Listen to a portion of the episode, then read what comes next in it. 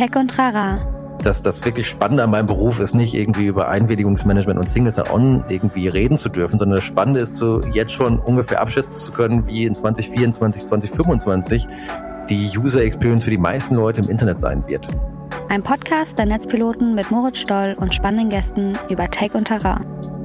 So, herzlich willkommen zu Tech und Trara. Mein Name ist Moritz Stoll, ich bin ja der Moderator dieses Podcasts und in diesem Podcast unterhalte ich mich einmal die Woche mit sehr unterschiedlichen ExpertInnen aus eigentlich allen möglichen Bereichen und versuche gemeinsam mit denen rauszufinden, wie eigentlich deren jeweiliges ExpertInnengebiet funktioniert, welche Fragen man sich darin stellen muss und natürlich auch immer, deswegen heißt das Ganze Tech und Trara, welche Rolle Technologien eigentlich darin spielen.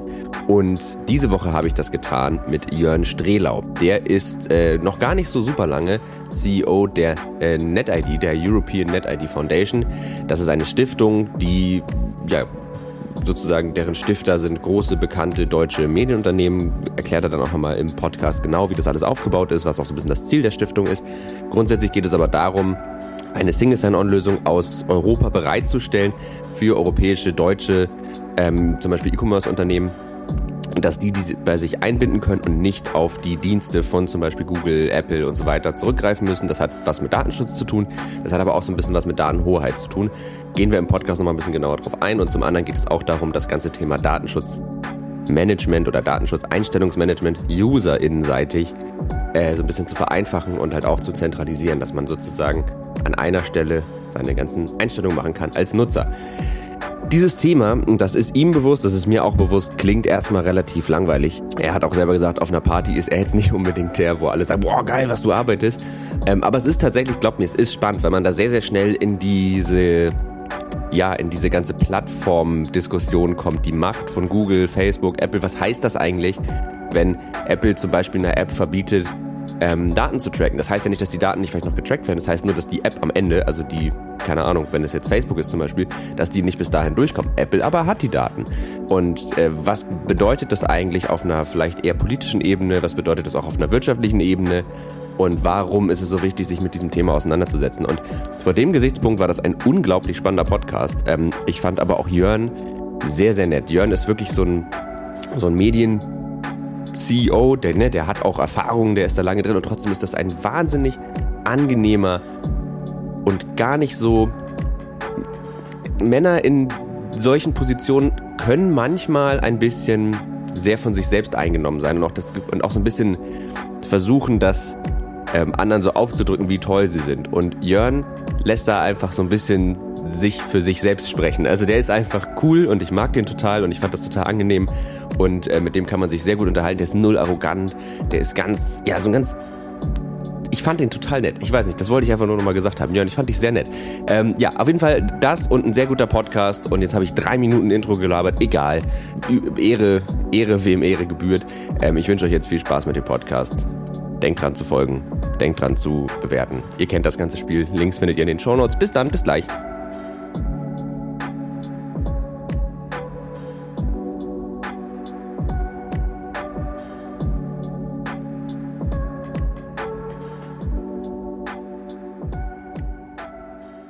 Herzlich willkommen Danke. zu Tech und Trara und natürlich herzlich willkommen Jörn Strehlau. Schön, dass du da bist. Hallo Moritz, vielen lieben Dank, dass ich dabei sein darf. Ja, ich freue mich tatsächlich sehr, weil wir haben heute ein sehr spannendes Thema, was glaube ich gar nicht so super viele Leute äh, auf dem Schirm haben. Und zwar werden wir uns heute mal über ähm, ja die Organisation, die Stiftung unterhalten, von der du ja Geschäftsführer bist. Ähm, und zwar die NetID. Das habe ich jetzt soweit korrekt hoffentlich äh, wiedergegeben. Ja, das ist äh, die European NetID Foundation, genau, ja. Genau, das ist nämlich ein ganz spannendes, äh, ganz spannendes Konzept. Wir hatten uns ja tatsächlich mal in Hamburg getroffen und da hast du mir schon so ein bisschen was erzählt über, über die NetID und was so ein bisschen die Mission davon ist und wie das Ganze aufgebaut ist und auch warum das irgendwie wichtig ist. Äh, aber es ist halt tatsächlich etwas, was, glaube ich, noch gar nicht so bekannt ist. Und vielleicht erzählst du uns erstmal ganz kurz so zusammengefasst, dass alle HörerInnen so ein Bild davon haben, was ist NetID, was ist so die Mission davon, warum gibt's das und warum arbeitest du dafür? So, das wäre jetzt so der erste Fragenkomplex, den wir einmal abarbeiten können. Was ist die NetID? Äh, gute Frage. Ähm, also wir als äh, European NetID Foundation betreiben die NetID und ähm, was wir tun ist, und das ist ein, äh, kommt auf Partys und im privaten Umfeld immer sehr gut an, wir machen Single Sign-On und Einwilligungsmanagement Services. Da sagen die Leute immer, da springen sie freudig mhm. erregt immer durch die Gegend und sagen, hey, erzähl mir mehr davon. Äh, das hört sich erstmal ziemlich langweilig an. Äh, für den Otto-Normalverbraucher ist es das vielleicht auch, aber es ist tatsächlich ein sehr spannendes Thema weil dieser Markt der Single Sign-On-Dienste äh, sehr, sehr interessant ist, was das, äh, was damit zusammenhängt und wie das Ganze auch funktioniert. Und ein Markt ist, der, wie wir alle wissen, äh, stark von den Amerikanern äh, äh dominiert ist. Jeder kennt Single Sign-On-Dienste aus den USA, wie Facebook, Apple, Google etc. pp. Und die Stiftung, die European Identity Foundation, ähm, tatsächlich eine Stiftung des bürgerlichen Rechts äh, von RTL, Pro7, Sat1 und äh, United Internet gegründet, hat sich die Aufgabe gesetzt, eine Alternative in den europäischen Markt zu bringen, also nach europäischem Datenschutzrecht, ähm, nach europäischem Wettbewerbsrecht ähm, und tatsächlich eine Alternative, die halt offen ist für alle äh, Marktteilnehmer hier, für alle Kunden, für alle Webseiten, die es machen wollen, ähm, um da auch ein Gegengewicht zu den amerikanisch dominierten Plattformen zu haben. Und warum das relevant ist und wichtig ist, kommen wir wahrscheinlich im Laufe des Gesprächs heute noch äh, dazu. Ja, Genau, muss man vielleicht dazu sagen, darum geht's heute auch eigentlich. Ne? Also klar, wir machen das alles ein bisschen am Beispiel NetID, aber grundsätzlich ähm, fand ich das total spannend, auch im, im, im Vorgespräch, äh, so diese ne, man, man nimmt das irgendwie auch als Konsument oder als Verbraucher so hin, okay, es gibt diese Option, dass ich mich kann mit Google irgendwo einloggen kann und ja, irgendwie meine Datenschutzeinstellung mache ich in jeder Plattform. Also, ne, wenn ich nicht möchte, dass so die Klassiker von früher bei Facebook, wer kann sehen was und welche Cookies und so weiter und so fort. Aber da steht ja auch noch viel mehr dahinter. Also wenn ne, ne, wenn Apple den die Hand darauf hat, dass ich in dem Moment, wo ich mich mit Apple irgendwo registriere, auf einmal eine Hoheit auf irgendwelche Daten hat und so, das ist ja noch ein viel viel komplexeres äh, Thema was dahinter steht. Und über diese Zusammenhänge wollen wir heute so ein bisschen sprechen, weil, wenn ich das richtig verstanden habe, ist das ja auch genau der Punkt, wo NetID so ein bisschen ansetzt. Und ähm, da finde ich auch ganz spannend, also warum würdest du denn sagen, ist es nötig, dass man zu den amerikanischen Lösungen, also wir reden ja wahrscheinlich auch viel über so E-Commerce-Geschichten, so ein Gegengewicht überhaupt hat. Also warum können wir die nicht nehmen? Weil die sind ja da, die sind technisch gut, die sind einfach zu implementieren als EntwicklerInnen und ähm, könnte man ja sagen, ja super, dann konzentrieren wir uns auf andere Sachen. Äh, ja, und äh, ehrlicherweise machen das ja auch viele und ich denke auch, dass es jetzt grundsätzlich nicht verkehrt ist, das zu machen. Also ich denke grundsätzlich gibt es ja gute, viele gute Gründe für den Single Sign-On oder Single Sign-On-Service zu nutzen. Ich denke, das macht äh, für den Endverbraucher Sinn. Ich denke, das macht für jede Webseite Sinn, so ein Single Sign-On zu machen, ähm, weil es mal einfach äh, die Conversions, äh, die Conversion-Raten auf Webshops erhöht, weil es die User Experience einfach äh, schöner macht für den, äh, für den Nutzer. Und deswegen sollte man das machen. Ähm, die Problematik ist für die amerikanischen Angebote, dass zum einen amerikanisches Datenschutzrecht äh, nicht gleich dem europäischen Datenschutzrecht ist und man natürlich davon irgendwie ausgehen muss, dass Daten in die USA übermittelt werden oder dass eine Datenübermittlung in die USA stattfindet. Äh, wenn man mit einem amerikanischen Single On-Dienst zusammenarbeitet und dann kann das jeder für sich selber entscheiden, ob man das gut findet oder nicht. Jeder, ich meine, jeder Endverbraucher tut das irgendwie jeden Tag, weil er irgendwie Facebook, Instagram, WhatsApp oder was auch immer nutzt, wo man irgendwie gar keine Wahl hat, als da der Übermittlung zuzustimmen. Äh, mhm. Aber ob das ein Webshop möchte, äh, das ist ja die nächste Frage. Ähm, und dann ja. ist natürlich der spannende Punkt auch, du hattest es ja schon erwähnt, ähm, die machen das natürlich, äh, Apple, ein Facebook, ein Google machen das natürlich nicht nur, weil sie äh, die User Experience für, für Webshops irgendwie schöner machen wollen, sondern haben natürlich auch eigene kommerzielle Interessen. Und die Frage ist dann mhm. natürlich, mhm. ob man als Online-Shop oder als, äh, als Online-Community, als Webseite ähm, diese Interessen irgendwie die unterstützen möchte, die vielleicht Apple oder Facebook an der Stelle hat, oder ob diese Interessen vielleicht äh, gegen die eigenen Interessen gegen widerlaufen. Und das ist das, was, äh, warum wir glauben und auch unsere Stifter glauben und auch viele unserer Partner glauben, dass es eine Alternative braucht, die halt eben nicht diese kommerziellen Interessen hat, die Apple, Facebook, Google oder Amazon an der Stelle haben. Ja. Okay, also um nochmal ganz kurz vielleicht äh, zusammenzufassen, was du gerade gesagt hast ähm, und auch nochmal zwei, drei Fragen einzustreuen. Also Single Sign-On ist ja erstmal vielleicht für die zwei Leute, die noch nie was davon gehört haben, das ist dann die Funktion, wo ich, keine Ahnung, ich melde mich bei aktuelles Beispiel, ChatGPT. Heißt, hast du wahrscheinlich auch mitbekommen, ne? So KI-basierte mhm, Textgenerierung. Ja. Wenn du dir da einen Account machst, kannst du halt einfach sagen, mit Google registrieren.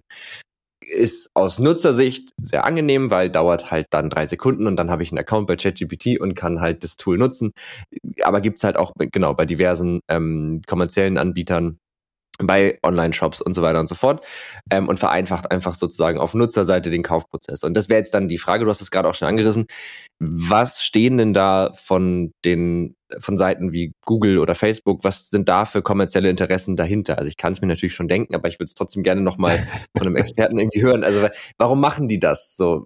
Wie du schon sagst, die haben ja. kommerzielle Interessen. Welche? Und hat NetID die jetzt auch? Oder was ist dann das Interesse von, von einer, in Anführungsstrichen, von kommerziellen Interessen gelösten Lösung? Ja, also ähm, erstmal muss man natürlich sagen, dass äh, alle äh, unterschiedlichen Singles und On-Anbieter, die es im Markt gibt, alle kommerziellen Singles und On-Anbieter äh, wahrscheinlich äh, unterschiedliche Interessen dann am Ende des Tages haben. Also Apple hat ein anderes Interesse als Google, also einen anderen Marktangang auch an sonstigen Themen. Ähm, mhm. Aber grundsätzlich bestehen äh, Interessen. Und jetzt muss man auch den Singles and On auch noch ein bisschen über äh, hinweg sehen, also im, im, im, im, im Laufe der Zeit. Ich denke, als die Singles and Ons auf den Markt gekommen sind, gab es noch andere kommerzielle Interessen, als sie mhm. heute der Fall sind. Aber ähm, wenn man damit anfängt, wo es her, her es kam, sagen wir mal so, in gucken wir ins Jahr 20 2015, 2016 hin. Da gab es äh, hier in Europa war die Welt noch schön, da gab es noch keine Datenschutzgrundverordnung, da konnte man noch ganz viele Sachen im Datenbusiness machen, die man machen wollte. Und was es da auch gab, ähm, da werden sich viele auch noch erinnern, das gibt's heute auch noch, aber es gab so, das kamen so die ersten Dating-Apps raus, wo man sich, ähm, wo man Leute kennenlernen konnte, beispielsweise mhm. nehmen wir mal Tinder, was irgendwie der Klassiker ist. Und dann konnte man Tinder sich runterladen und das erste, was man äh, machen musste, ist logischerweise sich ein Profil erstellen. Und äh, das konnte man entweder selber von Hand aus machen oder man hat sein Facebook-Profil genommen und konnte dann auch noch direkt seine Facebook-Fotos mit dazu machen. War das nicht und, anfangs sogar nur über Facebook möglich, wo du das gerade sagst? Ich glaube. Also ich, ich, ich habe natürlich nicht war so, da kann ich sagen. Ja, ich war nämlich, als das, als das rauskam, bin ich auf jeden Fall noch, ich glaube, ich gerade in der Oberstufe und da haben das viele gemacht und ich hatte aber kein Facebook-Profil und habe das, glaube ich, deswegen nicht gehabt, Tinder. Tja, naja, egal, du, ist auch egal. Äh, ich, sorry, wir, wir beide sind wir keine Experten, weil wir ja. beide keine Experten, weil wir beide keinen, also zumindest ich habe auch kein Facebook-Profil, das heißt wir beide sind wahrscheinlich nicht so im, im Relevant Set gewesen. Na, ja. auf jeden Fall konnte man sich damals wahrscheinlich irgendwie ausschließlich und dann später halt äh, optional mit Facebook anmelden. Und das hat ja. natürlich für den Nutzer tolle Mehrwerte geliefert. Man hat sofort die Fotos von Facebook dabei gehabt. Man konnte sofort, man war sofort ein verifiziertes Account. Man hatte direkt, äh, konnte ausschließen, dass man seine Facebook-Freunden be begegnet bei, bei Tinder, äh, was vielleicht ein bisschen peinlich gewesen wäre. All das konnte man durch diese, den Singles dann auch von Facebook machen. Das scheint ja aber auch zu sein, dass da schon mit drin war, dass Daten in beide Richtungen übermittelt wurden. Also mhm. da hat eine Datentransfer stattgefunden, nicht nur von Facebook an Tinder, sondern von Tinder an Facebook. Und wenn man sich das vorstellt, was, warum Facebook das irgendwie unterstützenswert findet, sowas zu tun und was das kommerzielle Modell dahinter war, ist logischerweise ist ein super interessantes Datenpunkt, wenn man weiß, diese Person ist auf der Suche nach Dates. Der möchte Menschen kennenlernen, der ist Single, der oder vielleicht auch nicht Single, möchte vielleicht trotzdem Menschen, äh, Menschen mhm. kennenlernen. Ähm, das kann man sehr gut kommerzialisieren, diese Daten. Und dass Facebook Daten kommerzialisiert in ihrer Plattform mit Werbung ist äh, ziemlich klar. Was? Da kann man schöne Menschen drauf machen. und da kann man tolle Produkte drauf machen. Und das hat lange Zeit so funktioniert. Ähm, jetzt kam natürlich die DSGVO und jetzt kam andere Gesetzgebung, die solche Profilierungen erschweren. Mhm. Also ehrlicherweise sehen wir das, sowas hat Google logischerweise auch damals gemacht, sowas hat Facebook äh, ganz offensichtlich gemacht, aber diese Profilierung äh, auf diese Art und Weise fällt heute schwerer. Und heute sind das anders, mhm. andere Geschäftsmodelle, die da wirken. Ähm, aber im Grunde funktioniert es immer noch gleich. Wichtig ist diesen Singles On-Anbietern den direkten Kontakt äh, zum Nutzer zu haben mit seinem mhm. äh, und zwischen einer Plattform, also zwischen einer beispielsweise einer Online, einem Online-Shop oder einer Online-Community und dem Nutzer sich dazwischen zu packen und diese Verbindung äh, zu nutzen für ihre eigenen Zwecke. Das ist bis heute immer noch so der Fall. Heute nicht mehr ganz so, äh, sagen wir mal, so ganz so äh, mit der Keule zu sagen, ich greife direkt sehr hart Daten ab, aber auf mhm. andere Arten und Weise. Mhm. Ist es denn so, dass ähm, wenn, wenn, keine Ahnung, ähm, ich Single Sign-On benutze, haben dann die, hat man dann seinen Account bei Google, Facebook, Apple und irgendwo eine Referenz sozusagen auf diesen Account in dem jeweiligen Shop. Ja, ne? Das heißt, wenn, wenn jetzt der genau Single-Sign-On-Anbieter genau sagt, ich, ja. ja, okay, und wenn jetzt der Single-Sign-On-Anbieter sagt, ich trenne jetzt diese Verbindung, dann ist halt sozusagen auf Shop-Seite, also wenn du jetzt irgendwie einen eigenen Shop hast und du benutzt es, ist halt die Verbindung zu dem, zu dem Kunden dann auch einfach sofort weg. Genau, also im Zweifel kann das der, äh, das, im Zweifel kann das der, der Single-Sign-On-Anbieter machen oder auch der Nutzer, der halt über den Single-Sign-On-Anbieter sagen möchte, ich möchte hier den, den, mein Account auch dann, also über Facebook möchte ich meinen Account bei Tinder löschen, das ist natürlich schon auch möglich. Genau. Aber da ist der direkte Kontakt und was dann ein Single Sign-On, was der große Vorteil von einem Single Sign-On für Nutzer natürlich ist, ist zu sagen, ich habe es hier sehr, sehr einfach, mich einzumelden. Mhm. Ähm, und muss vielleicht noch nicht mal mehr einen Account, ich muss mir vielleicht keine E-Mail-Adresse mehr hinterlegen, wenn ich mein Facebook genutzt habe oder mein, mein bei, bei Gmail oder bei Apple nutze ich irgendwie im weitesten Sinne meine meine meine E-Mail-Adresse, die dahinter liegt. Aber ich gebe nicht mehr direkt da meine E-Mail-Adresse an und ich muss auch kein Passwort ja. mehr vergeben. Das heißt, ich kann irgendwie, ich kann mich in einer, auf einer Webseite einloggen und anregistrieren, ohne dass ich dieser Webseite selber ein Passwort geben muss, ohne dass ich ja selber eine E-Mail-Adresse hinterlegen muss. Das heißt, diese weder ich noch die Webseite hatten wirklich eine Möglichkeit aktuell dann erstmal mit äh, miteinander zu kommunizieren außerhalb dieses Single Sign-On-Anbieters. Und das ist äh, ja. auf der einen Seite ein großer Vorteil, weil natürlich ehrlicherweise wissen wir alle, dass äh, das Problem mit den ganzen Passwörtern da draußen und den, wo Passwörter verloren gehen und dass Leute irgendwie ihre E-Mail-Accounts gehackt bekommen, liegt vor allem daran, dass man für jede Webseite heutzutage sich ein Passwort angeben muss und äh, Leute dann immer das Gleiche benutzen und dann irgendwann fliegt es raus und dann sind halt alle Passwörter des Nutzers irgendwie kompromittiert. Ähm, das äh, hilft natürlich in Singles auch noch dabei. Allerdings kontrolliert damit natürlich der Singles an Anbieter sehr konkret den Nutzerzugang für jeden einzelnen Webshop oder für die Community, die halt diesen Singles Anbieter äh, verbaut hat und wo der Nutzer sich mit angemeldet hat. Okay, das heißt, wir haben diese, diese, diese, diese Schnittstelle, diesen, diesen Zwischenpunkt. Man hat einen Single Sign-On-Anbieter, der sitzt zwischen zwischen Unternehmen, zwischen Shop, was auch immer und, und VerbraucherInnen. Und auf Verbraucherinnenseite hat das ja viele Vorteile. Also wir haben ja gesagt, es ist erstmal sehr einfach. Ähm, Kenne ich persönlich auch. Es ist natürlich super, wenn du Accounts löschen willst, weil sonst, ich weiß, also so, ich habe noch so Accounts, die ich mir mit zwölf Mal irgendwann gemacht habe bei irgendwelchen Browser-Games, weiß ich ja nicht mehr, aber die liegen ja immer noch irgendwo rum.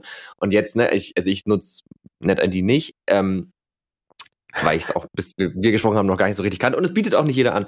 Aber ähm, dazu kommen wir noch. Äh, aber zum Beispiel, ich mache das halt viel über Google und es ist schon sehr cool für mich, dass ich halt aus in meinem Google-Konto sagen kann, den Account mal löschen, den Account löschen, den Account löschen, ohne dass ich, weil ne, oft kommt man da gar nicht so richtig ran. Also das ist ja ein großer Vorteil, auch hinsichtlich Datenschutz. Aber, und da schlagen wir jetzt so ein bisschen die Brücke zu dem, was ihr macht. Äh, wenn wir sagen Datenschutz, hast du ja auch schon gesagt, die Daten liegen halt nicht in Europa, die unterliegen damit auch nicht unbedingt europäischem Datenschutzrecht. Und ähm, da stehen eben halt eigene kommerzielle Interessen hinter. Also Google macht das nicht aus Gutmütigkeit, weil sie sagen, wir sind so lieb zu euch, sondern die haben ja auch ein Geschäftsmodell.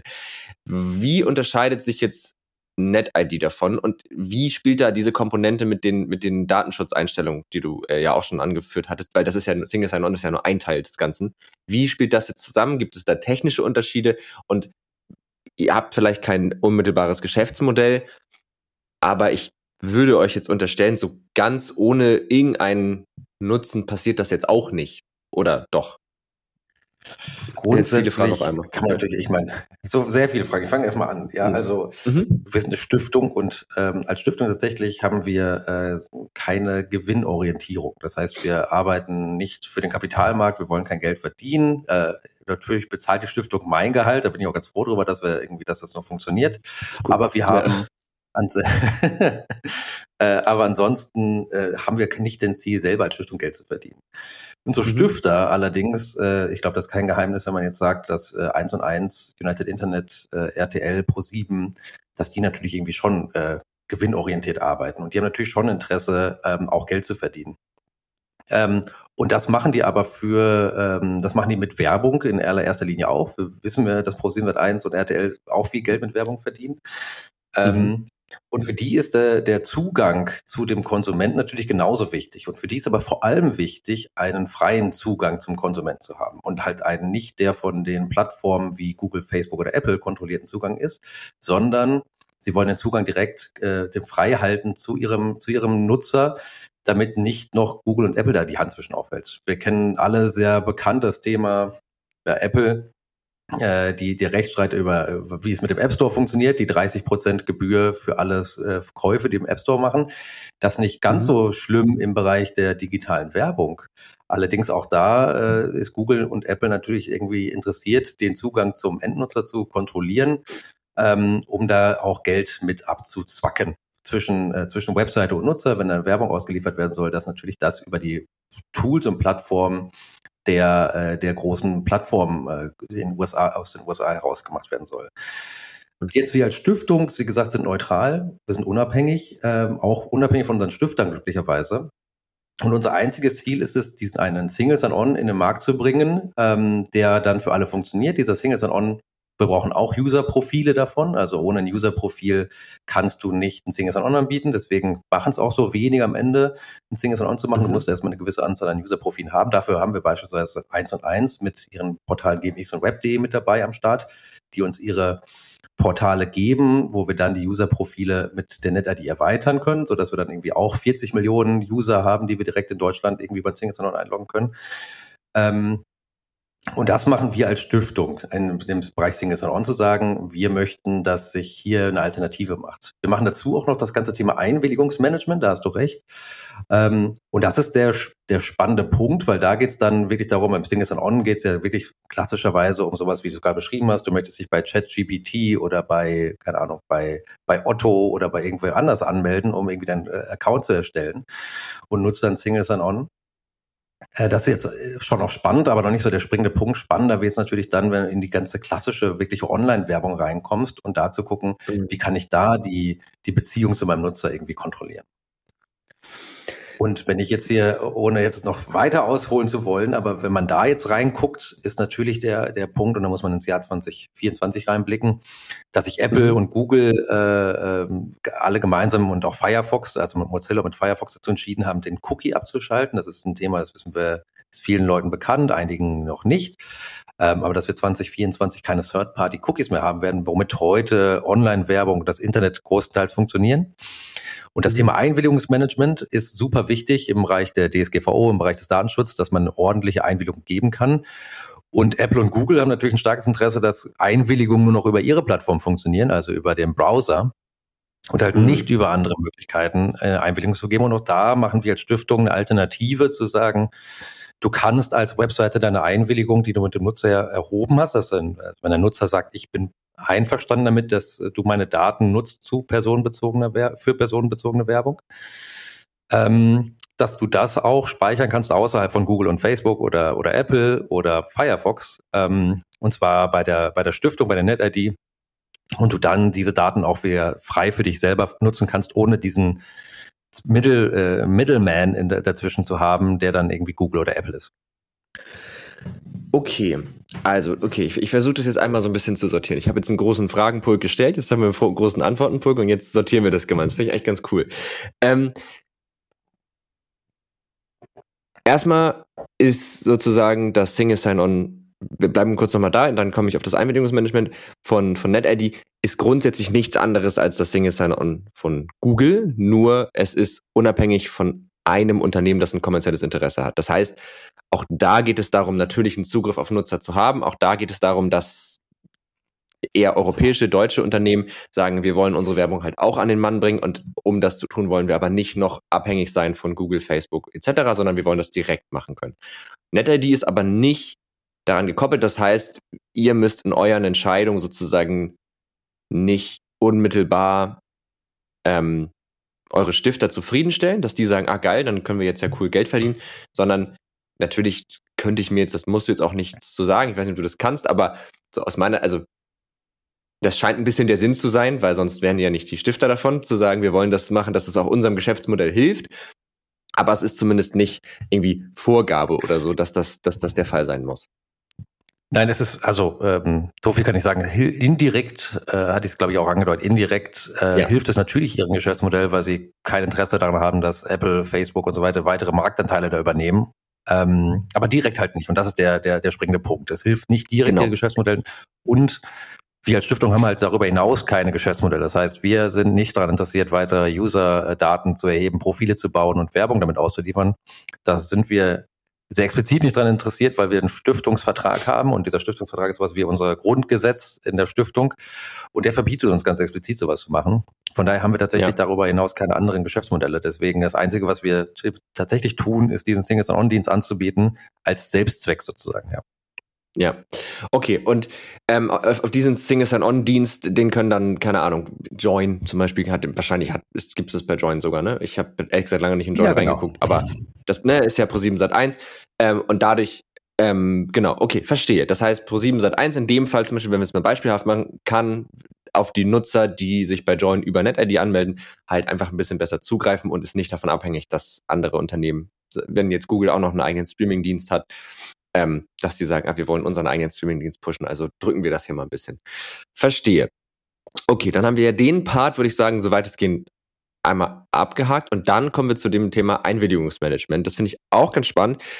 Ähm, aber da musst du mir noch mal kurz ein bisschen äh, noch ein paar Sachen erklären. Also ich habe das jetzt so verstanden, ähm, dass sozusagen in dem Service NetID haben NutzerInnen die Möglichkeit, an einer zentralen Stelle zu sagen, ich bin, ich finde es okay, dass Plattformen generell oder Plattform XY meine Daten nutzt, um mich personalisiert zu tracken.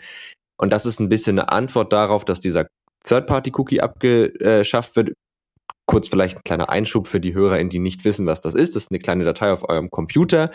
Ähm, die hinterlegen Webseiten und darüber erkennen sie euch praktisch wieder. Oder ne, das ist auch, wenn man, selbst wenn man sagt, ich will keine Cookies, wird ein funktionaler Cookie gelegt, der sagt, dieser Nutzer hat gesagt, ich will keine Cookies. Ähm, das ist, ne, weil irgendwie müssen die ja wissen, wer gerade auf sie zugreift und das geht am besten darüber. Habe ich das richtig erklärt? Du bist da der Experte? Äh, absolut, sehr, sehr gut, ja. Okay, danke.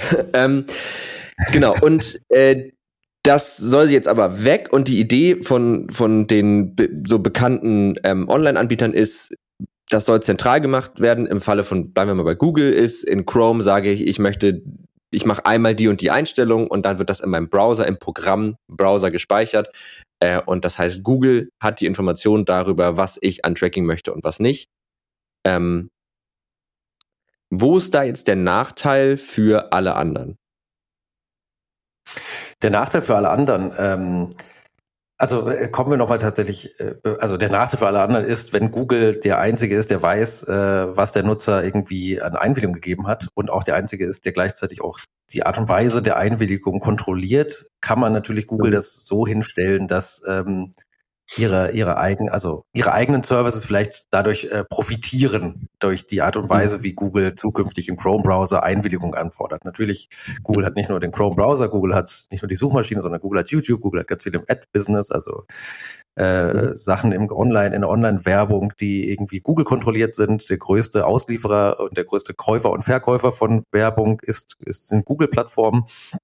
Und natürlich haben die ein so sehr großes Interesse, dieses Konsent des Nutzers, diese Einwilligung des Nutzers zu kontrollieren und auch die Art und Weise, wie der Nutzer es geben kann, zu kontrollieren. Das ist mhm. sehr problematisch, weil dementsprechend Google für jede Webseite äh, und heute, wenn wir über die meisten Webseiten reden, sind die heute werbefinanziert, also zumindest die, die, die Webseiten, die einen Publikumsfokus haben, sind werbefinanziert. Diesen Strom der Werbefinanzierung sehr kon konkret zu kontrollieren. So nicht nur über, dadurch, dass sie der größte Käufer und Verkäufer von Online-Werbung sind, sondern dass sie auch gleichzeitig die Art und Weise, wie Nutzer ihre Einwilligung geben und speichern können, zu 100 Prozent kontrollieren, weil zukünftig alles über den Browser gespeichert werden soll. Mhm. Das ist, äh, ist in der DSGVO so vorgesehen, in der Datenschutzgrundverordnung. Da wurde gesagt, der Browser soll als, äh, als Zugriffsmöglichkeit für den Nutzer genau diese Funktion machen.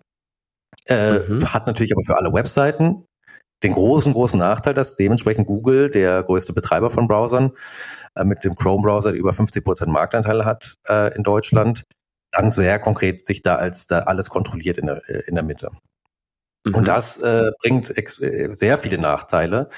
Ähm, vor allem in der Art und Weise, wie dann äh, Einwilligungen verarbeitet werden können und halt vor allem, was passiert, wenn keine Einwilligungen gegeben werden. Du hast gesagt, mhm. das war nicht hundertprozentig korrekt, dass man irgendwo zentral das irgendwie abspeichert und sagt, ich möchte einmal hier, das sind meine Einwilligungen, die ich so geben möchte, sondern idealerweise sollte eine Einwilligung natürlich immer noch webseitenspezifisch sein. Einer mhm. Webseite, die du, eine ein, der einen Webseite möchtest du vielleicht die Einwilligung geben für diese und jene Daten. Der anderen Webseite hast du vielleicht kein Interesse, dass diese Daten von dir erhebt. Also genau das, was wir heute haben mit dem, dem Cookie-Banner, der auf jedem auf den Nerv geht. Auch das mhm. möchte man zukünftig ja auch weiterhin haben, dass Nutzer in der Lage ist zu sagen, ich möchte hier differenzieren zwischen unterschiedlichen Webseiten.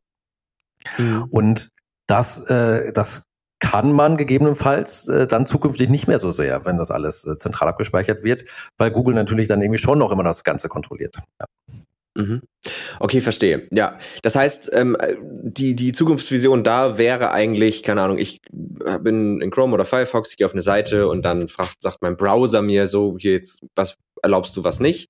Und wir blocken das dann weg. So, das heißt, das an sich auch erstmal, also unabhängig jetzt davon, wer da was kontrolliert, auch wieder ganz cool für die, für die Webseitenbetreiber, weil man halt diese, diese Verwaltung von wann darf ich was, welches Tracking erlauben, wann nicht und so, wenn das automatisch geblockt wird, ist erstmal, also jetzt ist ja so, wenn du es nicht hundertprozentig richtig in deine Website einbaust, bringst du dich ja in Probleme, wenn der Browser das direkt wegblockt oder irgendein Service, der dazwischen steht, dann selbst wenn es nicht richtig eingebaut wäre, es wird ja einfach geblockt. So, das ist ja schon mal, das ist ja schon mal ein Vorteil. Jetzt ist aber ja, okay, du hast, du siehst äh, besorgt aus. Nein, nein, nein, nein, nein, nein, nein, nein, alles gut. Ja, sag, also äh, sag gerne, äh, du hast, glaube ich, einen Gedanken ich, dazu. Ich glaube, ich glaube, ich, glaube, ich glaube, der große, also äh, um äh, nochmal auf den Kern zu kommen, der große, der große Nachteil ist, ähm, wir haben Webseiten, die sich, äh, nehmen wir jetzt mal ein Beispiel, eine, eine, eine FAZ, eine Bild, äh, ein Spiegel, die sich mit mit Werbung finanzieren. Mhm. Ähm, und dieses, diesen diesen Sachverhalt ist, glaube ich, jedem Menschen bekannt, bewusst oder den meisten Menschen bekannt und bewusst. Ähm, und das funktioniert auch für die meisten ganz gut, weil man sagen kann, hey, entweder möchte ich jetzt hier, das akzeptiere ich mit der Werbung und ich verstehe, dass hier Werbung ausgeliefert wird und damit möchte ich mitmachen oder, ähm, oder halt nicht. Äh, heute mhm. kann ich in meinem Cookie-Banner sagen, ich akzeptiere es oder ich akzeptiere es nicht. Ähm, das wird zukünftig halt nicht mehr der Fall sein, weil diesen Cookie-Banner natürlich, wenn es keine Cookies mehr gibt, ist auch dieser Cookie-Banner obsolet. Dann muss man ja. die Frage stellen, welche Daten über, übermittle ich an eine Webseite, welche bin ich bereit zu geben. Und wenn man das im Hinterkopf hat, äh, weiß, wird man wissen oder wird man sich vorstellen können, dass 2024, wenn die Cookies dann weg sind, Webseiten ganz anders funktionieren werden. Und dann mhm. werden nicht mehr diese, diese Herausforderung, die du jetzt gerade machst, irgendwas falsch zu verbauen oder nicht falsch zu verbauen, die wird dann gar nicht mehr so geben, weil es tatsächlich genau. ja, äh, genau, wie du gerade gesagt hast, ist, äh, ist nicht mehr da. Und ich, ich bin mir aber nicht sicher, ob das wirklich positiv für die Website-Betreiber ist, sondern das wird wahrscheinlich für die meisten eher negativ sein, weil es dazu führen wird, in dieser, äh, in einer Entscheidungsfindung zu sagen, lieber Nutzer, möchtest du meine Einwilligung, möchtest du die Einwilligung geben, ja oder nein? Bist du bereit, mir Daten zu geben? Nutzer sagen eher nein. Ja, also mhm. ehrlicherweise, wenn du eine, so eine, äh, eine, eine, eine Möglichkeit hast zu sagen Ja oder Nein zur äh, Datenübermittlung, sagt der Großteil der Nutzer, nee, lieber nicht. Äh, mhm. Nachvollziehbarerweise. Ja. Mhm. Ähm, und dann ist die Frage, wie finanzieren sich diese Webseiten dann? Und dann werden wir in eine Situation reinkommen, wo Webseiten sich über andere Finanzierungsmodelle Gedanken machen müssen oder halt irgendwie sich nicht mehr finanzieren können. Aber dann haben mhm. wir ein Internet, wo in dem alle großen Nachrichtenportale bezahl bezahlpflichtig sind, wo man halt diese mhm. Modelle, wie man heute hat, entweder bezahlen oder bezahlen mit deinen Daten, das Bezahlen mit deinen Daten halt nicht mehr so ein relevanter Faktor ist, weil es keine Daten mehr übermittelt werden. Ja. Okay. Verstehe. Also aus Datenschutzsicht für die Nutzer, unabhängig jetzt davon, dass da ein Konzern ist, der verwaltet, ne, das, den Faktor lasse ich mal kurz raus. Aber erstmal die Tatsache, dass diese diese Art des ähm, Einwilligungsmanagements sich so ändert. Aus Datenschutzsicht ja eigentlich, was man will, aus, aus wirtschaftlicher Sicht für diverse Seiten problematisch, weil die einfach, weil die Geschäftsmodelle, wie sie aktuell laufen, dann nicht mehr funktionieren. Wie ist es jetzt, also weil, wie, wie, wie ist jetzt die, die Regelung, die Lösung von, von, von, von euch? Also wie, wie gebt ihr euch davon ab? Wie ge geht ihr das Problem überhaupt an? Also wie, wie, wie, also ihr geht ein Problem an, aber ich meine, ist das, zielt es genau auf diese Thematik auch ab? Also dass eine FAZ nicht pleite geht, weil sie sich nicht mehr finanzieren kann?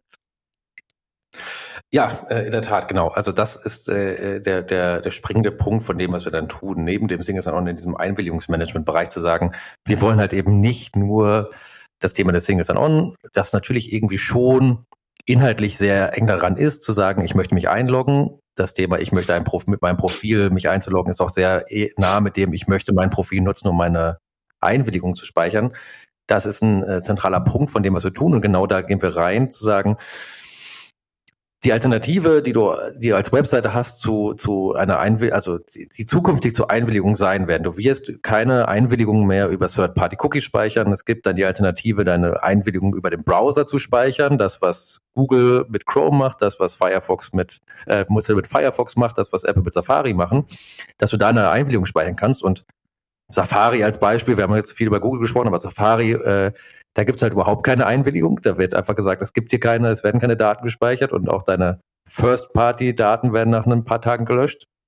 Mhm. Dazu zu sagen, wir wollen eine Alternative machen, die halt nicht in diesen Browsern drin hängt, sondern außerhalb der Browser funktioniert, über dein User-Profil, der das gleiche, äh, das User-Profil des Nutzers, der, womit er sich zum Beispiel auch im Single Sign-On anmelden kann, zu sagen, ich möchte als Nutzer meine Einwilligung für die FAZ in meinem NetID-User-Profil speichern und sagen, ich erlaube der, der FAZ, und das speichere ich in meinem NetID-Profil, äh, personenbezogene Daten für mich zu erheben und auch diese zu verwenden für, für Werbe, Werbezwecke.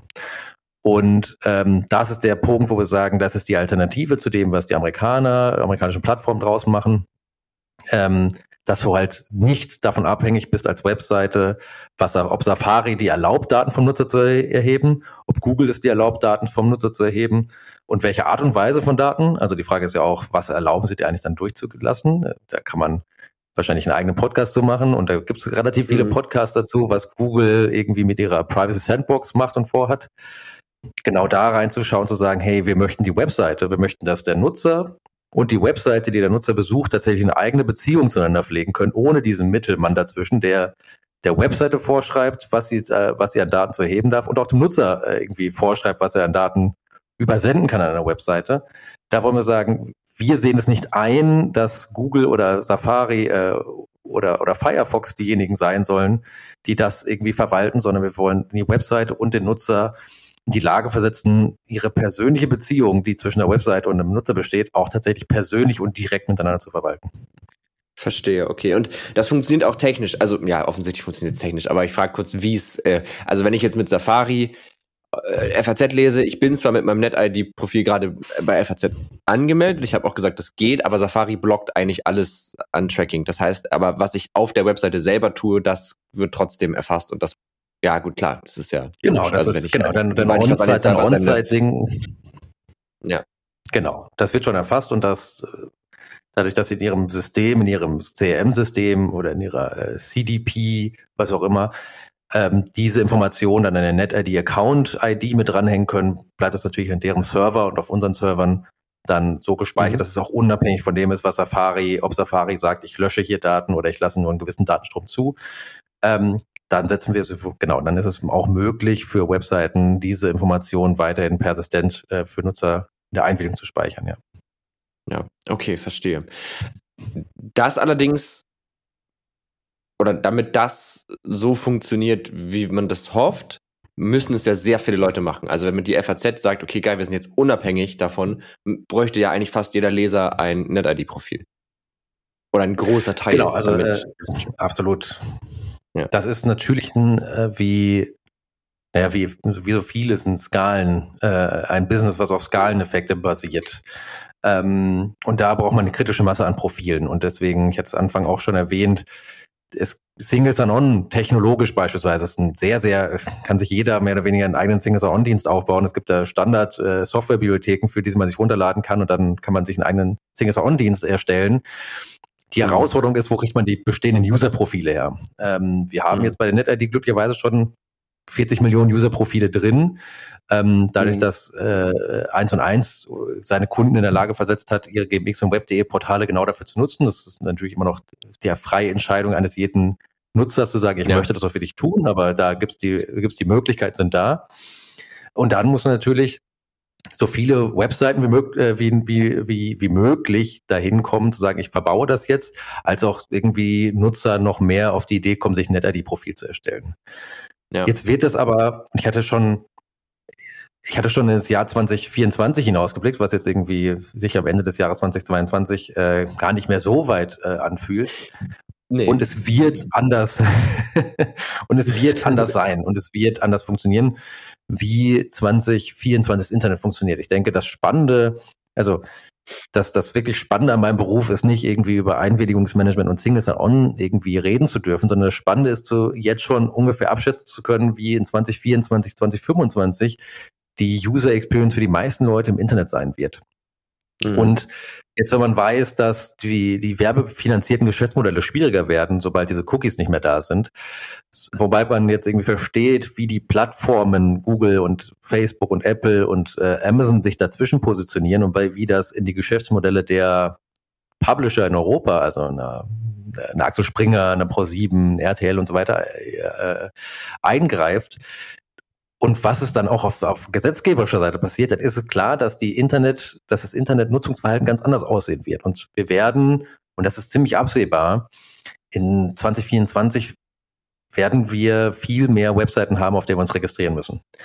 Diese, weil dieser Cookie-Banner, wie wir ihn heute kennen, der heute alle nervt, also auch Webseiten nervt, aber vor allem auch die Nutzer nervt, alle irgendwie sind genervt davon, der wird halt nicht mehr existent sein. Und dann ist die Frage, wenn ich als, wenn ich als Webseite nicht mehr meine Einwilligung über den, über einen Cookie-Banner speichern kann und wenn ich als Webseite nicht mehr Werbung ausliefern kann, personenbezogene Werbung über einen Cookie, muss ich mir was anderes einfallen lassen. Also entweder muss der Mensch dann bezahlen für den Zugriff auf die Bild.de oder er mhm. muss sich irgendwie anders, äh, anderweitig hier authentifizieren, damit ich personenbezogene Werbung machen werde. Das heißt, wir werden zukünftig als Nutzer wahrscheinlich in eine binäre Entscheidungssituation reinkommen, zu sagen, entweder logge ich mich hier ein und akzeptiere personenbezogene Daten aufgrund meiner Login-Daten, die ich gegeben habe, oder mhm. ich logge mich hier ein und akzeptiere dafür bezahlen zu müssen, kriege als Gegenwert dann aber keine personenbezogene Werbung ausgeliefert. Das wird in 2024 die einzige, die wahrscheinlich die beiden Optionen sein, mit denen man die meisten Webseiten betreten kann. Ähm, und halt mhm. nicht mehr diese Option wie heute, ich stimme einfach allen Cookies zu, und damit muss ich mir keine Entscheidung treffen, wie ich das Ganze machen möchte. Das wird sich 2024 anders darstellen. Und dann wird auch dieses Thema Skaleneffekte über Login-Dienste, wie eine NetID, mhm. aber auch alle anderen Login-Diensten, um einiges größer werden. Man dann natürlich spannend ja. ist zu sagen, ich möchte selber nicht als jede einzelne Webseite kann natürlich davon profitieren über einen Login-Dienst, um Heute reden wir, wenn wir über Singles und Ons reden, über irgendwie E-Commerce-Plattformen. Wir werden zukünftig halt auch über äh, genau diese Online-Publikationen wie eine Bild, FAZ reden, die auch da ihre ja. Leute einloggen. Ja, okay, verstehe. Also, aber das ist ja erstmal grundsätzlich, also ich finde, das klingt eigentlich gut auf einer gewissen Ebene. Also zumindest aus, aus, aus Nutzersicht und auch ehrlich gesagt aus, aus ähm, Plattformanbietersicht, also wenn wir über Zeitungen reden oder auch über Shops, alles Mögliche. Ähm, weil es ja wirklich eine direktere Verbindung. Ich, ich glaube, ich beginne jetzt auch wirklich im Laufe dieses Podcasts noch mehr zu verstehen, weil auf der, also wir haben ja diese Chance einer direkteren Verbindung zwischen, zwischen Website und, und Nutzer. Indem du halt sagst, du musst dich hier registrieren, weil sonst können wir mit dir überhaupt nicht arbeiten.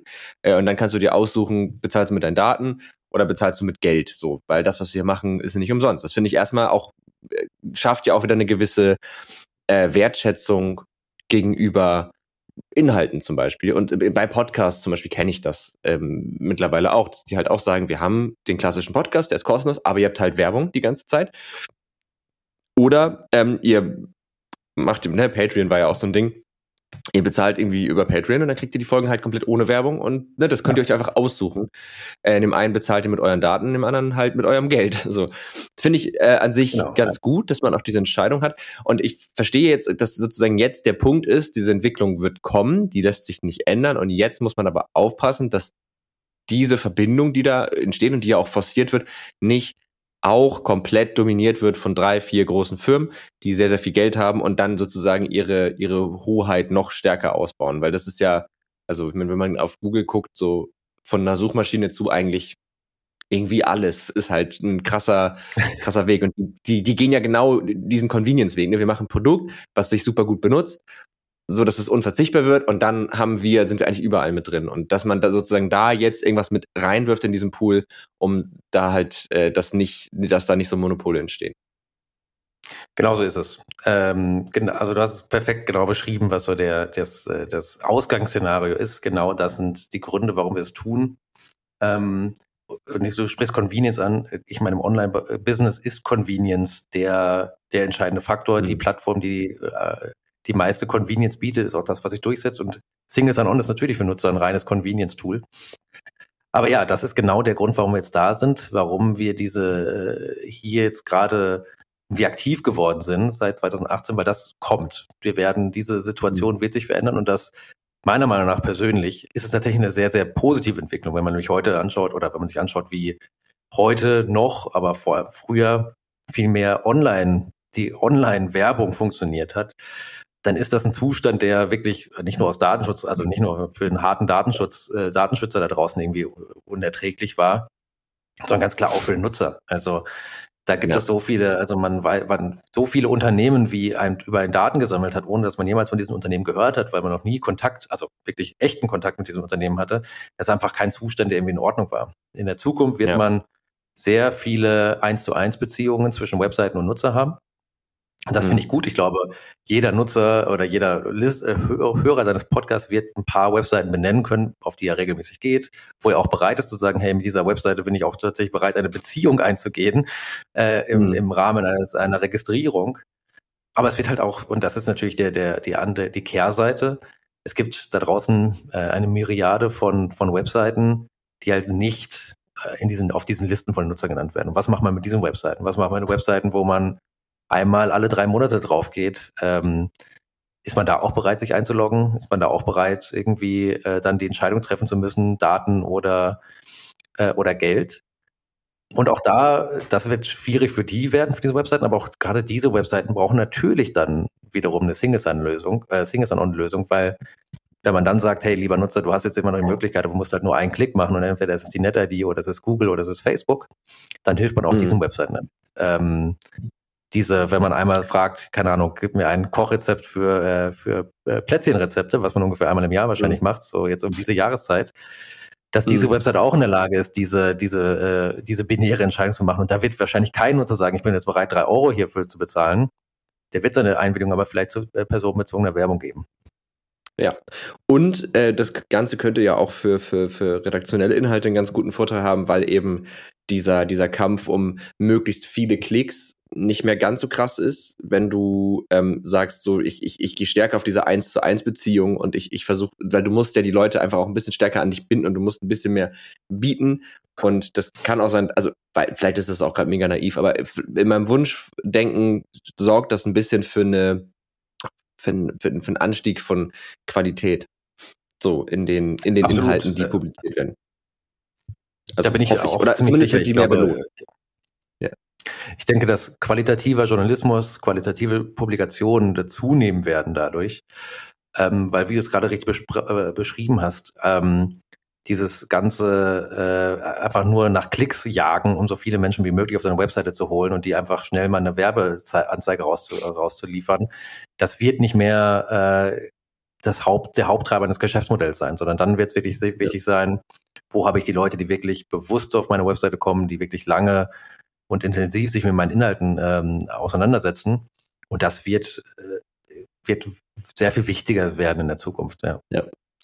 Ja, und auch, also, äh, ich meine, das ist jetzt alles noch so ein bisschen weite, super weite Zukunftsmusik, aber wenn wir jetzt so irgendwie über dieses ganze Metaverse-Gedöns reden, ne? Also was auch immer der Begriff bedeutet und so, das will ich jetzt gar nicht so tief reingehen. Aber wenn wir einfach mal sagen, für mich schließt das auch mit ein, dass wir einfach eine standardisierte Form davon haben, wie wir mit Daten interagieren und die wird halt perspektivisch wahrscheinlich nicht mehr nur über, ich habe einen Monitor, äh, mit dem ich interagiere, sondern vielleicht auch über 3D, ähm, über VR-Interaktion, AR-Interaktion und das einfach damit das technisch möglich ist, ne? also damit ich kann mir eine VR-Brille aufsetzen kann und in einem 3D-Interface mich durch Daten navigieren kann, die auf irgendeinem Server liegen, da passiert ja viel mehr, also viel mehr Tracking. Ne? Ein Browser kann tracken, wo ich hinklicke, das war's eine VR-Brille, da laufen super viele Sensoren, die scannen den Raum, die scannen meine Hände, da, ne, ich, wie bewege ich mich, wie groß bin ich, was für eine Armspannweite habe ich, all solche Sachen, das ist jetzt nur ein sehr, sehr banale Beispiele, aber auch da ist es ja dann einfach noch viel wichtiger, dass man auf Nutzerseite gut nachvollziehbar verwalten kann, welche Daten bekommt eigentlich wer. Also das ist tatsächlich ja, ne? also wenn du jetzt dir die, die, die Meta-Quest aufsetzt, dann kannst du dir sicher sein, dass diese Daten irgendwo bei Facebook halt landen. So. Ja, und äh, das ist ein super Beispiel, aber ich äh, hatte hätte heute Morgen ja schon erwähnt, dass ich mir äh, häufig auch deine Podcasts anhört. Ich hatte am mhm. Wochenende nochmal den Podcast Car Connectivity angehört. Mhm. Auch ein super Beispiel. Also ja. was da in Autos an Daten zukünftig anfallen werden. Ähm, und möchte man das, äh, möchte man als Nutzer, dass Facebook all diese Daten hat, die ich in meinem Auto habe, wo ich hinfahre, was ich tue? Oder möchte ich ja. das anders machen? Genau das, also das Thema Einwilligungsmanagement, das Thema Datenverwaltung ist ein super spannender Punkt. Für die meisten halt noch nicht. Also wie gesagt, mhm. ich muss jetzt sagen, es ist weiterhin noch nicht der, ich bin immer noch nicht der Mensch auf einer Party, der jetzt irgendwie die, die, die spannendsten, glaube ich, Gespräche als der spannendste Gesprächspartner ist für die Menschen, wenn ich über meinen Beruf erzähle. Aber es ist durchaus, durchaus zukunftsweisend.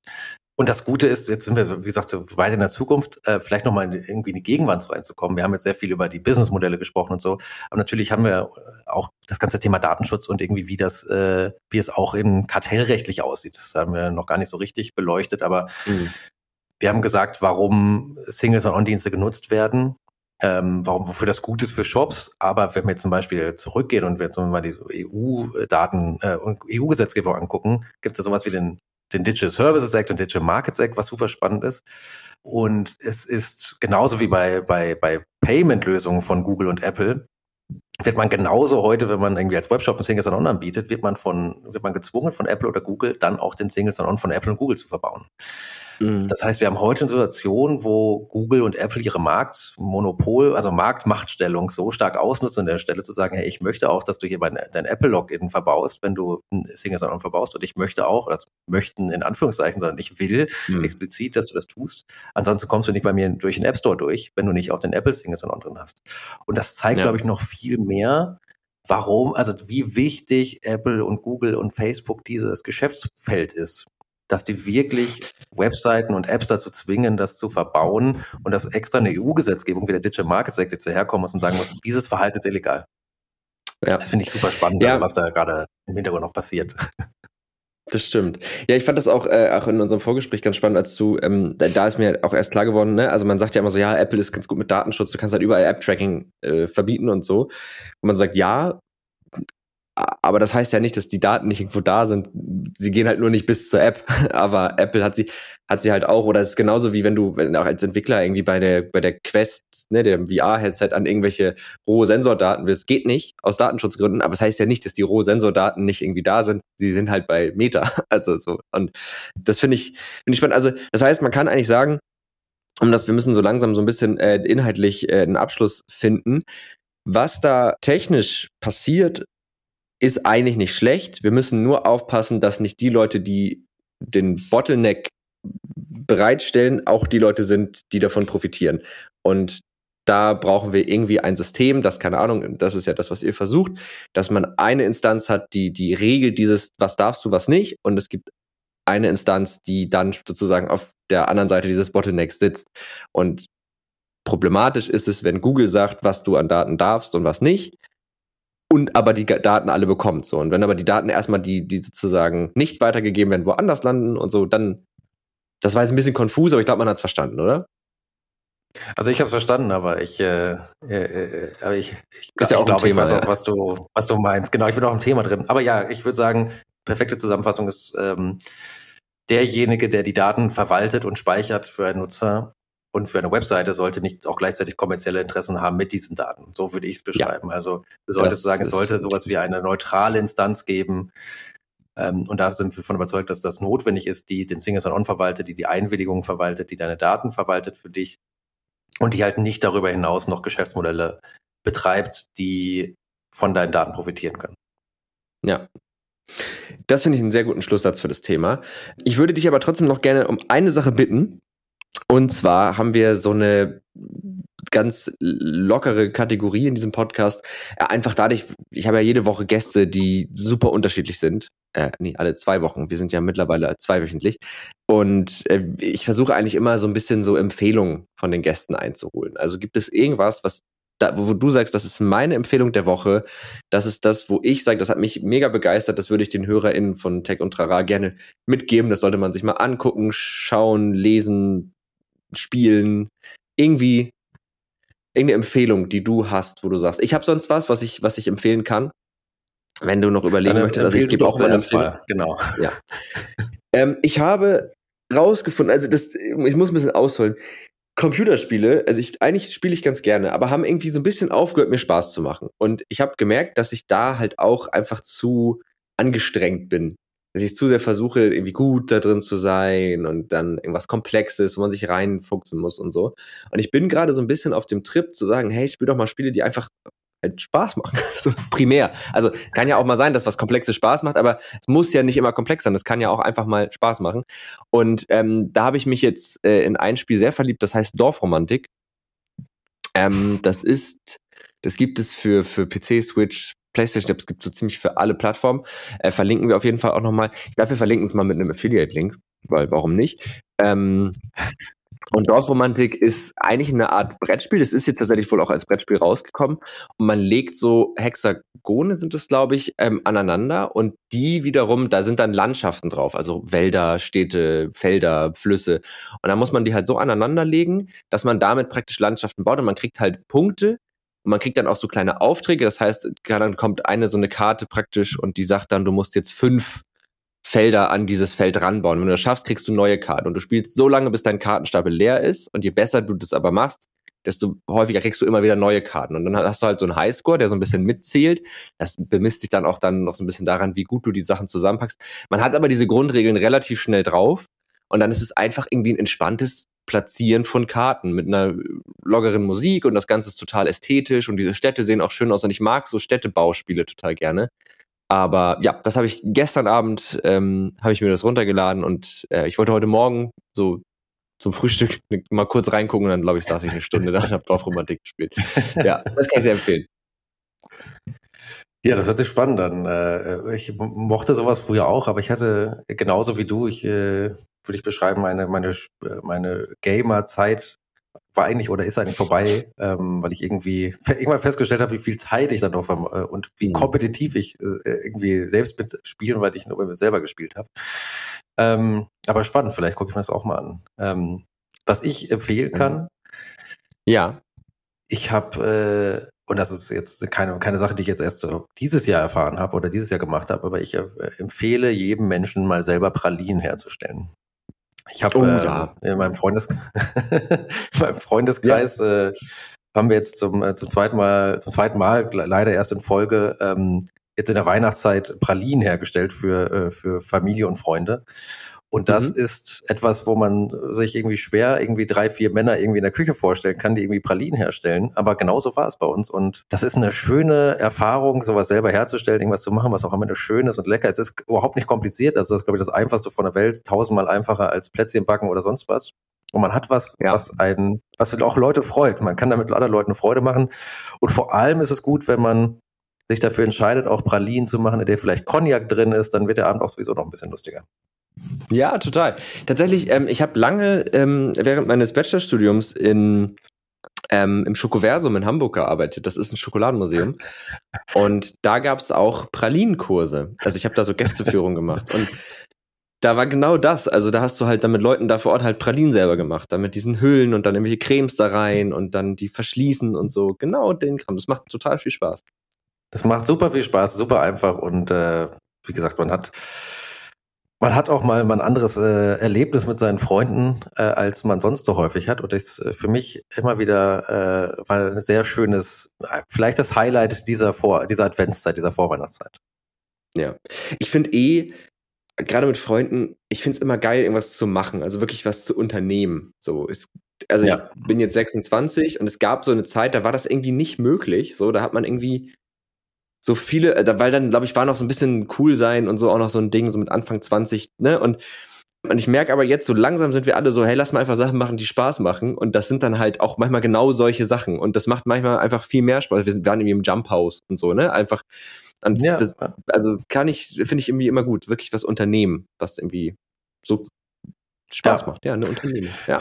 ja, nicht immer nur, äh, auch jetzt gerade nicht immer nur ins Restaurant gehen, nicht immer nur in die Kneipe gehen oder irgendwie in eine Disco gehen, sondern tatsächlich zu sagen, hey, lass mal was Schönes machen, was äh, gegebenenfalls, also ein ja. Jumphouse, äh, idealerweise komplett ohne Alkohol, aber was, wo zum Beispiel Alkohol auch nicht so ein großes Thema sein muss und so. Das äh, finde ich persönlich auch ganz schön, ja.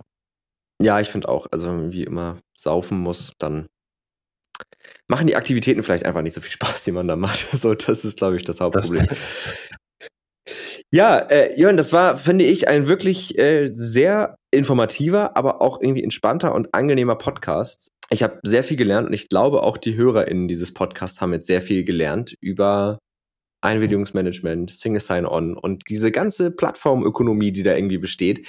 Ähm, vielen, vielen Dank, dass du da warst. Danke, dass, äh, dass ihr und du äh, das euch eine Stunde angehört habt. ja, sehr, sehr gerne. Also es ist, ich, um, um hier ein bisschen Ehrlichkeit auch anzubringen, ist ja mein Job, aber es ist auch immer schön, wenn der Job dann halt Spaß macht, ne? Weil ich, ähm, es gibt ja schon auch mal so Folgen, wo man danach denkt, pff, ja, muss ich jetzt nicht nochmal haben, aber das war jetzt heute nicht so eine Folge. Und das, aber das Gespräch, ja. äh, das Gefühl hatte ich schon nach unserem Vorgespräch. Also, dass das wohl eher mich, entspannt Ich freue mich immer darüber. Und ich freue mich immer darüber äh, in meinem Job, wenn es wirklich Leute gibt, die sich das anhören wollen, was ich erzähle. Ja, das ist, das ist das Gute an dem Podcast, weil die Idee, also hier ist der Spaß an der Sache nicht das Thema, weil das Thema wechselt ja immer, sondern der Bock auf Themen. Also sich mal in Sachen reinzudenken, mit denen man sonst gar nicht so viel zu tun hat. Ich habe mich mit dem Kram nie vorher wirklich großartig beschäftigt und wie du vielleicht an meiner Vorbereitung gemerkt hast, habe ich mich auch im Vorfeld natürlich damit beschäftigt, aber nicht jetzt super in die Tiefe gehen, weil ich finde gerade das halt cool, so mit, mit dir jetzt in dem Fall, sich so in dieses Thema so reinzuarbeiten und diese ganzen Fragen zu stellen und so. Ähm, deswegen, ja, cool. Also hat mir wirklich sehr viel Spaß gemacht und ähm, mir auch. Gerne mir wieder. Auch. Ja, gerne, gerne. Und dann viel Spaß auch bei Dorfromantik heute. Oder bei ChatGPT, ja, ich, je nachdem. Ja, genau.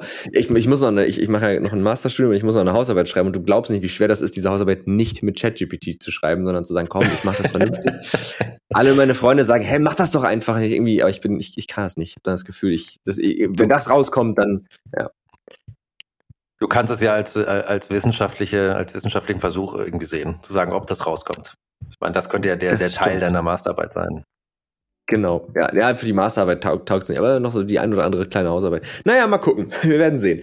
Vielen Dank, dass du da warst, vielen Dank, dass ihr zugehört habt. Ihr wisst, ich habe es ja am Anfang schon mal gesagt, aber trotzdem noch mal kurz erwähnt, wenn ihr uns unterstützen wollt, dann tut ihr das am ehesten damit, dass ihr diesen Podcast abonniert. Äh, man kann mittlerweile bei Spotify, glaube ich, auch eine Glocke drücken.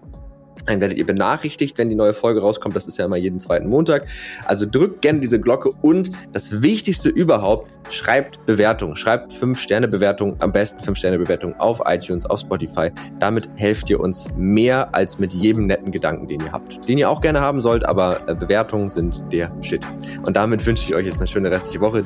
Dir auch, Jörn, und bis bald. Tech und Trara ein Podcast der Netzpiloten mit Moritz Stoll und spannenden Gästen über Tech und Terrain.